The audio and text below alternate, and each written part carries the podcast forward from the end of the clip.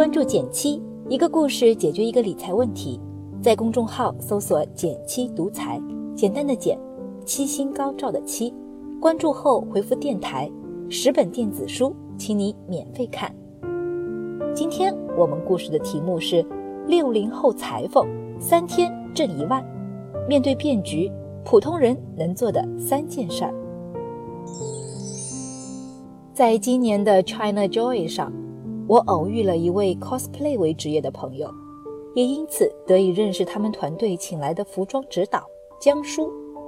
三天指导费一万元，我从这位裁缝出身的六零后大叔身上，挖掘出了一个普通人都可以参考的励志故事。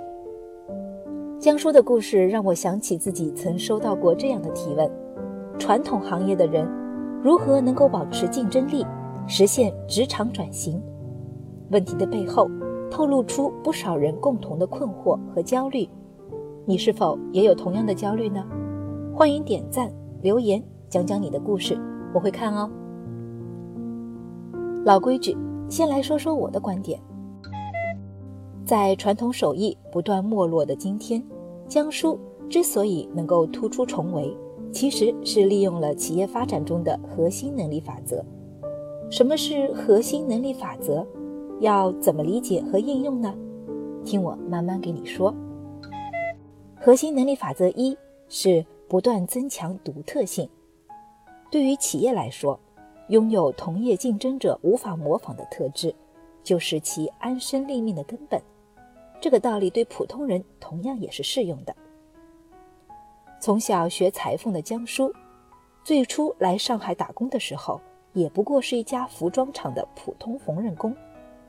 年轻时的他受当时港台文化的影响，给自己做了几件潮服，也因此让领导知道他能剪裁、会打样，直接把他调到附带设计的制样高级车间。从那以后，江叔白天上班，晚上接活儿，手艺就这样慢慢练起来了，也开了自己的裁缝店。精良的手艺是一方面。江叔这人啊，还特别喜欢学习新东西。早年，他为了拜一个做旗袍的老师傅学艺，给人家做了半年的蜂窝煤。现在他做 cos 服，还经常看动画、打游戏，跟进潮流。用朋友的话说，只要给出设计图，就没有江叔做不出来的衣服。同样是做裁缝，不少人早已下岗。但江叔却能够在这一行越做越好。说白了，光有独特性还不够，还得通过学习不断强化，才能跟上时代的节奏。核心能力法则二是从利他性出发，考虑变现方式。要知道，你的能力只有在满足他人需求并产生交换行为时，才能真正赚到钱。江叔的裁缝店。能在时代大潮中生存下来，就是实践了利他性这一点。在他的眼里，不存在过时的行业。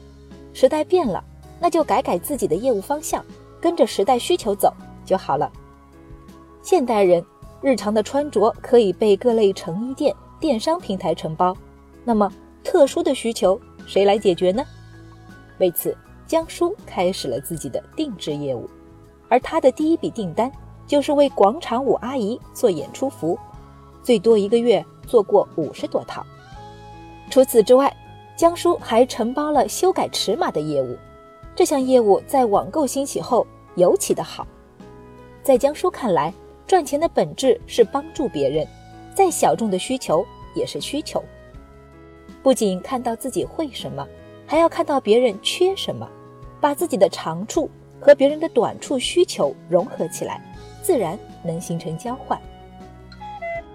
核心能力法则三是主动开拓更多可能性。听完江叔前面的故事，我对他非常佩服，但也很好奇，收入已经不低的江叔为什么会愿意做 cos 服呢？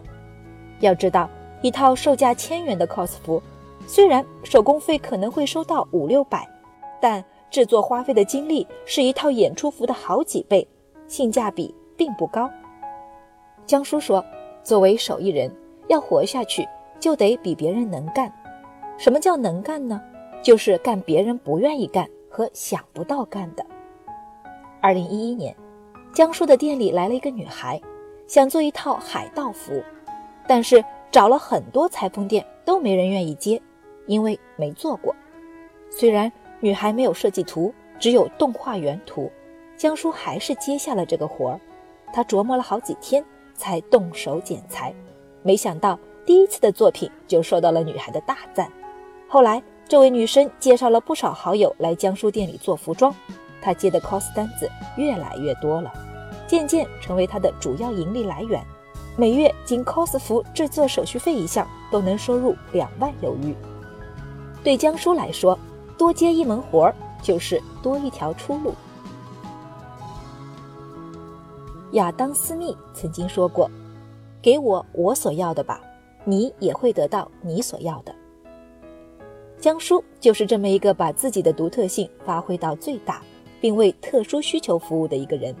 他的故事解答了我们在变化面前如何自处的问题，也给我们的职业发展提供了参考。那你又从他的故事里获得哪些值得借鉴的部分呢？欢迎留言和我讨论吧。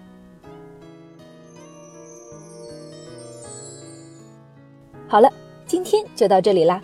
右上角订阅电台，我知道明天还会遇见你。微信搜索并关注“减七独裁，记得回复“电台”，你真的会变有钱哦。